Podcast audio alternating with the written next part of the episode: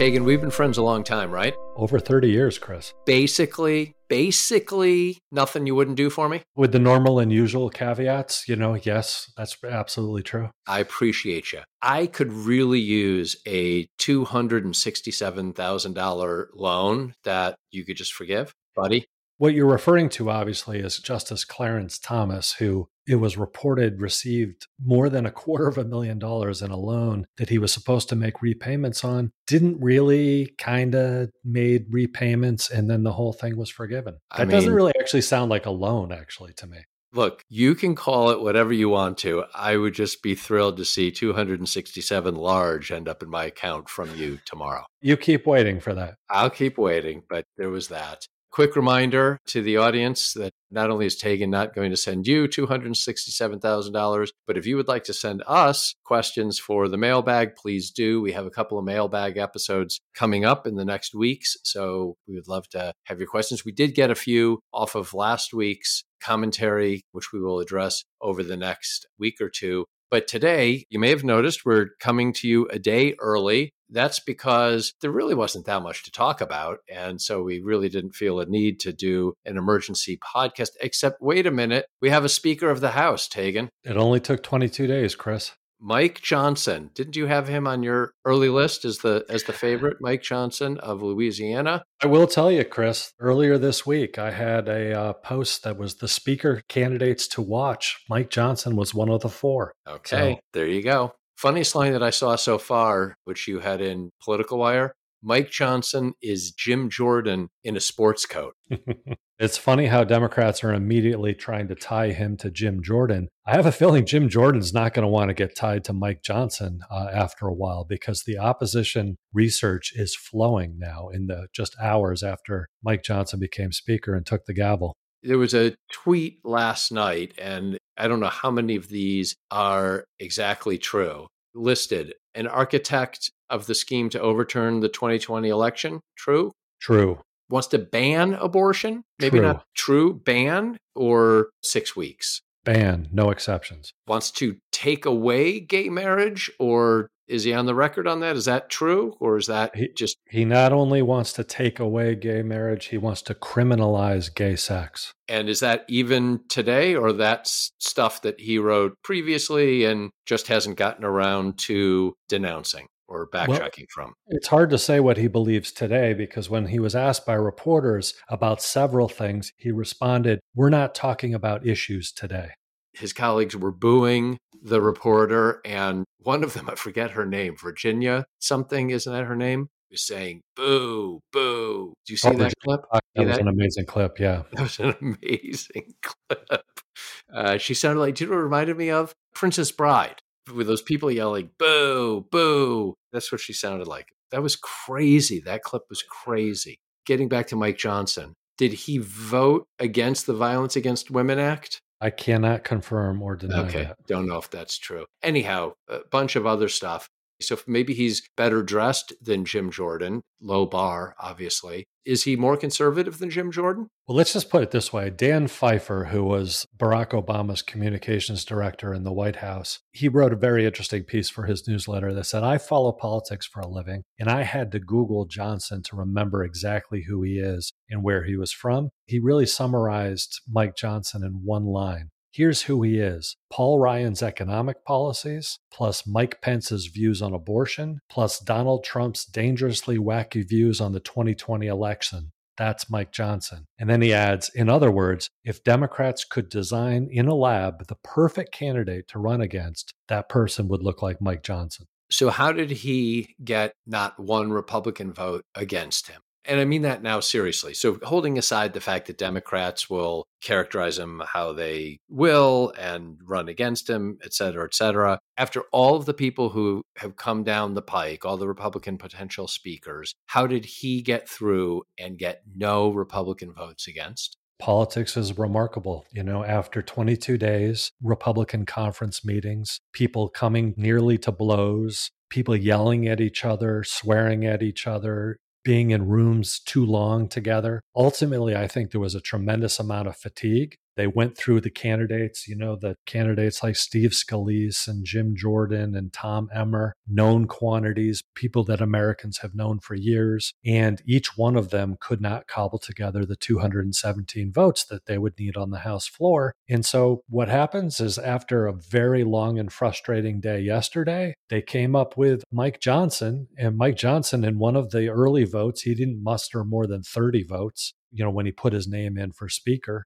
all of a sudden, you know, the tides shift and Mike Johnson seems to be the guy that people think all of a sudden can get 217 votes. Part of the reason why is that he's fiercely conservative. He's got deep roots with the Christian right. He obviously, as we mentioned, he helped defend Donald Trump's attempt to overturn the election. He's a member of the House Freedom Caucus in addition to that, he's not really a known quantity, or he wasn't at least until today. And so he hasn't done anything to really turn off his more moderate colleagues. In fact, many Democrats who've worked with him in Congress find him a collegial, nice guy. He hasn't been in Congress for more than seven years. He hasn't really had time to make a whole lot of enemies. And Republican fatigue was just setting in. And so it's kind of like been this delicate balance who can navigate these forces. And Mike Johnson was the guy. And finally, this morning, Republicans decided that this was their guy. They had to end this charade of 22 days without a speaker. There's many important things coming up that they need to vote on. And without a speaker, they can't bring those bills to the floor. And politics is amazing, Chris. That's how Mike Johnson became Speaker of the House. What about another Mike,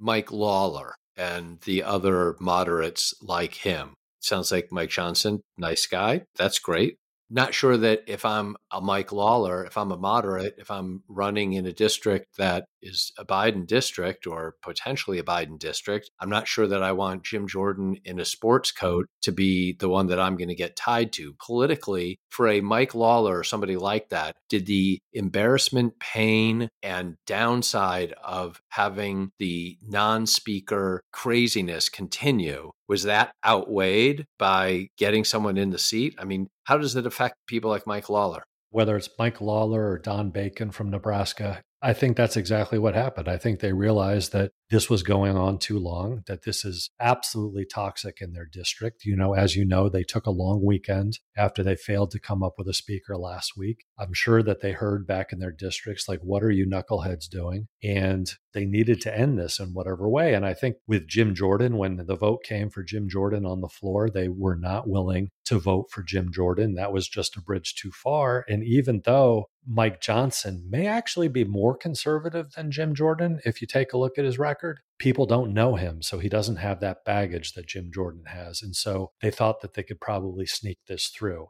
I personally think this has great potential to backfire, and it has potential to backfire for two reasons. If you go back to the 2022 midterms, okay, we were supposed to have this big red wave come, and Kevin McCarthy was predicting Republicans were going to win 50, 60, even 70 seats. And as you know, it fizzled out. Republicans did snag the majority, but by only five seats, which is really why we ended up having the last 22 days the way that we did. It was a very, very slim majority and a divided Republican caucus. And what happened in those midterms was really two issues that they could not figure out how to navigate. One was this election denialism over the 2020 presidential election, this inability for Republicans to admit that Donald Trump lost that election. And number two was abortion rights, where voters overwhelmingly prefer abortion to be legal and available to women. And those two issues really contributed to a red wave being nothing more than a red ripple, so to speak. And so when you look at it that way, those two issues are embodied by Mike Johnson. He is as extreme as any Republican in Congress is on abortion rights. And he was, as the New York Times called him, the architect of Donald Trump's attempt to steal an election. I think every single Republican who voted for Mike Johnson, including the Mike Lawlers and the Don Bacons and the 14 Republicans who sit in districts won by Joe Biden, they're going to be tied to Mike Johnson very, very tightly. Expect to see ads in every single seat and expect to see some of Mike Johnson's other commentary that he's made throughout the years back when he was in the state legislature in Louisiana. Expect to see all of that come forward and that guys like Mike Lawler, in order to end the pain, they voted for a guy who may cause them so much more pain. They used the line that kids in high school use. That's a later problem. They got rid of the problem today. We don't have a speaker and instead took on Mike Johnson, who very well could be a later problem. You know, as you're talking about those two issues, democracy and abortion, I went over to uh, my notes file, and it was just a few weeks ago that you and I agreed, and we're not alone in this framing of things. I, I think a lot of people think this, but that you and I agreed that as of then, we thought that the 24 election was going to be the economy and the border versus democracy and abortion you know, as you just said, Mike Johnson becomes just another poster child. Are you for democracy or against democracy? Are you for the right to abortion or are you against the right to abortion? As I was looking at the note and thinking about it and thinking about is that going to be still the two issues? And I, I don't want to, we don't have to go off point here, but obviously there is now absolutely a major additional issue. We can call it foreign policy but the framing is feeling like it's settling in and that things are trying to as awkward as it is because they don't fit neatly things are trying to be shoehorned into that but if that is the framing mike johnson becomes an example for democrats on the are you for or against democracy? And are you for or against abortion those are the two specific issues. But then, as the Biden campaign has been trying to do, there's a broader theme here, and that theme is MAGA extremism. And Mike Johnson is also a really good, beyond just these two specific issues, at kind of pushing how far the Republicans are willing to go. For instance, we have a listener from Louisiana who has paid very close attention to some of the battles between the Christian right and what they're trying to influence in Louisiana schools, for instance, and what they're able to teach. And he emailed me today saying that you know Mike Johnson is a creationist and that some reporter should literally ask him how long do you think the world has existed? How long do you think earth has been here? to see his answer like that because he takes the bible quite literally I know that there are probably a few people in Congress who believe similarly, but we've never had anyone like that in a position of power where he's second in line to the presidency, you know, after Kamala Harris. So it's pretty extraordinary that Republicans elevated a person like this really out of desperation because they couldn't find anybody else without really taking the time to look into his background and to see what was there. Because you'll recall this week, Chris, that Tom Emmer, when he was floated and it looked like Tom Emmer, maybe he could possibly be the one, all of a sudden Donald Trump and his allies started passing around a 200 page opposition research file on Tom Emmer it was pretty harsh and they were going after him really hard. Well, no one had the time to put together that opposition research file for Mike Johnson. And what we're seeing just in the several hours since he became the new speaker is there's quite a bit out there. And the fact that he's not known means that Democrats are going to get the opportunity to frame him who he is and to make him into the candidate that is terrifying to most Americans this also aligns with another theme that we've been talking about the have you seen enough theme. Does the Republican Party still exist, at least the one that we grew up with? And I saw interesting analysis, a point being made, which was, as you mentioned before, Mike Johnson was elected in 2016. He rode in with Trump he has not known anything, this analysis said, and I thought it was a great line. He's not known anything except a Trump government. And it, he's never worked in the government that has not been in Trump or post Trump. He wasn't part of the time before. And as much as even Kevin McCarthy tried to tie himself to Trump, Mike Johnson became a super Trump supporter all the way up to an election denier. So now you've got Trump leading the Republican race for president. You have a Trump speaker in the House. You have three Trump justices that have basically taken over the Supreme Court and to some extent moved John Roberts aside. I've seen rumors that Mitch McConnell is still Senate minority leader. And he came out this week and said that uh, he's perfectly healthy and everything's okay. But the takeover is nearly complete. I mean, let's just say that Mitch McConnell is not part of the Trump Republican arm. We could have a full debate about that, obviously. We all remember how McConnell voted in the impeachments. So let's just stipulate that just about every other branch is, just about every other part of government is. The takeover is very nearly complete. You're not the first one to use the phrase like this election is for all the marbles this is really for everything because if the Trump side wins, if Trump wins the presidency, or let's say he doesn't win the presidency, but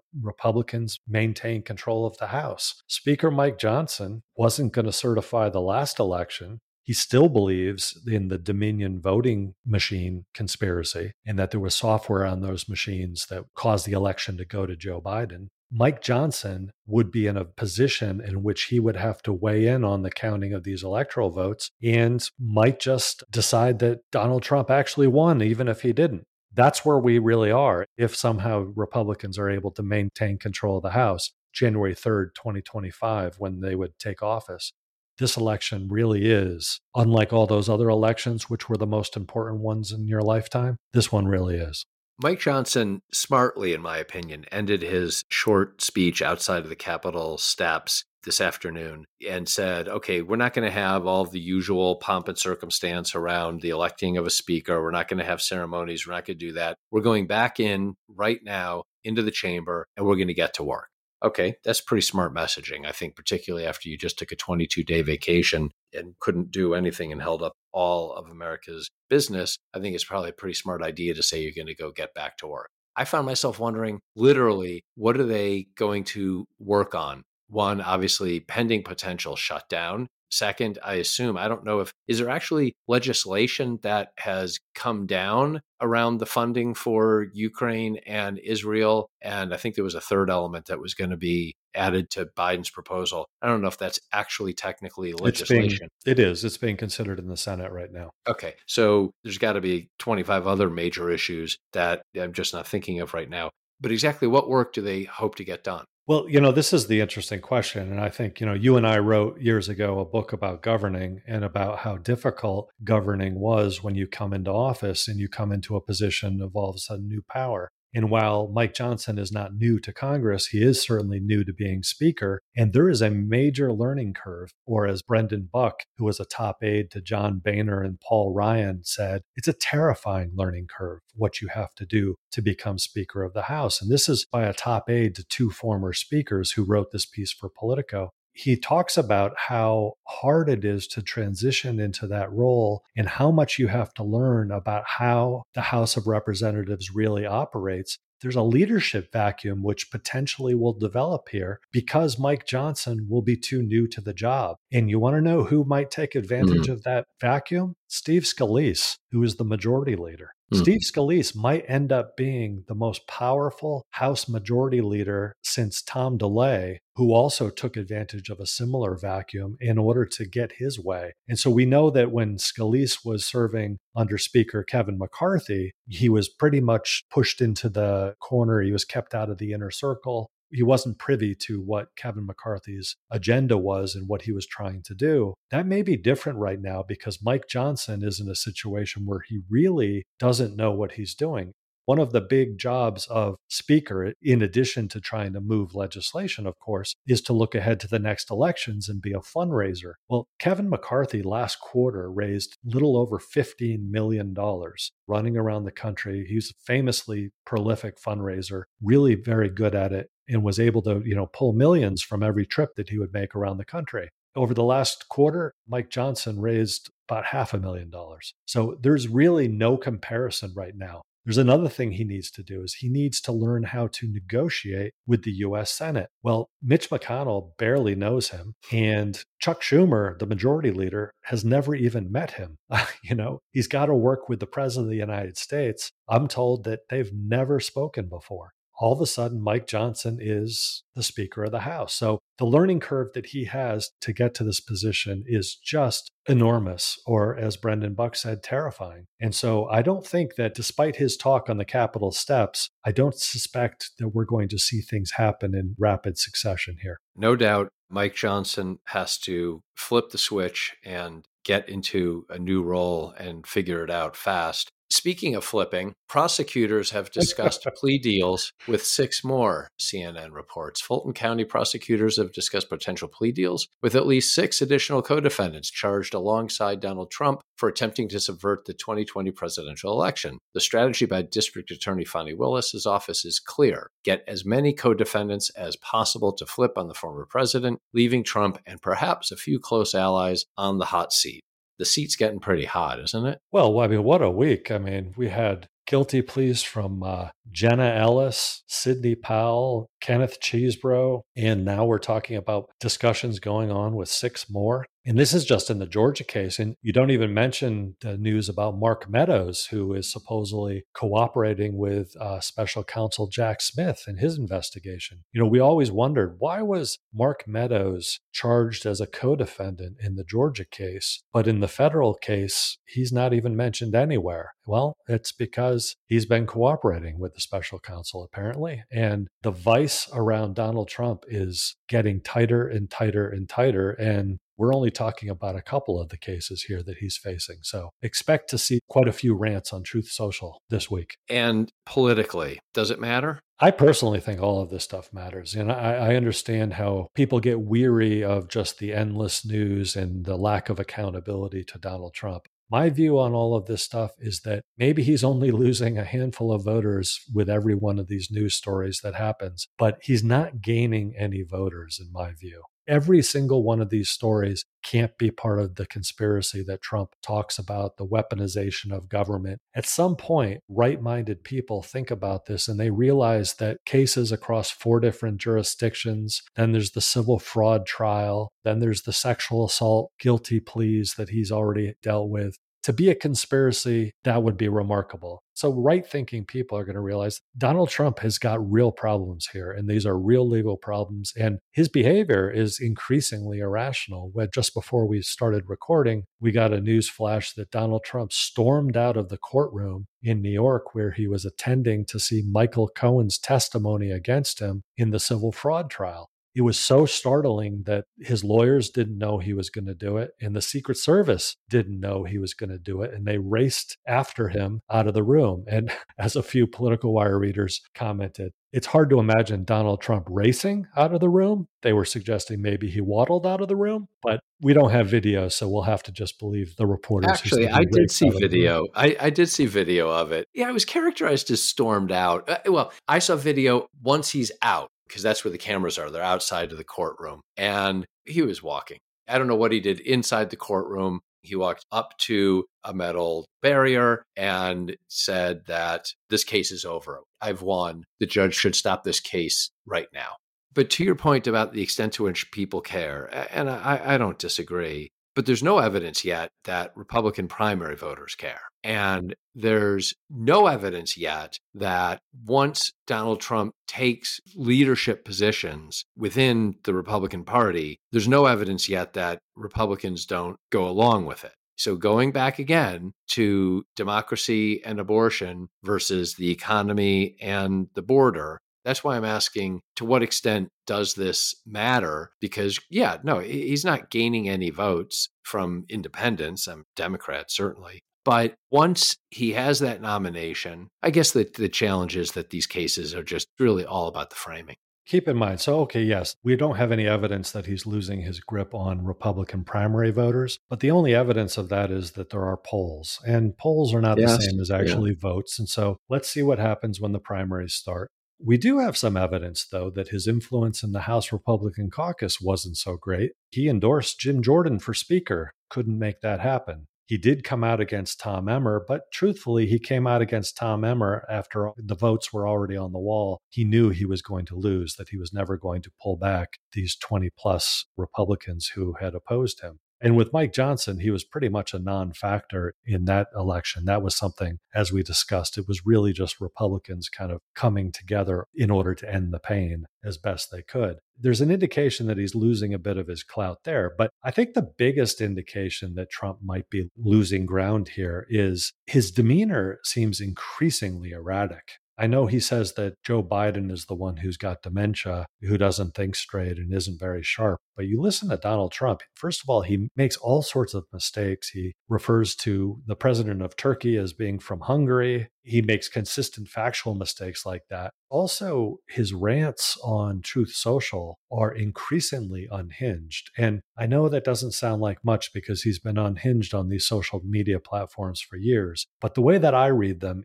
and the timing of them is that they come at these moments where you could tell he's really feeling the heat. And whether it's with a co defendant flipping on him, whether it's some other piece of news that gets under his skin, he seems to increasingly lash out. And he's now done so despite the fact that in the New York civil fraud trial, he's been under a gag order. He's now violated that gag order twice, been fined twice, so much so that the judge actually brought him on the witness stand where he had to swear under oath his testimony and somehow forgot that the remarks that he made that caused him to violate the gag order were actually on video. So the judge saw exactly what he said. And Donald Trump tried to insist that they weren't about the clerk sitting to his side that was the violation of the gag order. Anyway, the whole thing, all of it just seems a little bit extra crazy to me. So I'm not willing to say that this stuff doesn't matter. I do think that this is going to be a huge election, the most important one that we could ever imagine. And one of the candidates, I think, is losing his grip, and it's not Joe Biden. My last question Mike Johnson or the head of lettuce?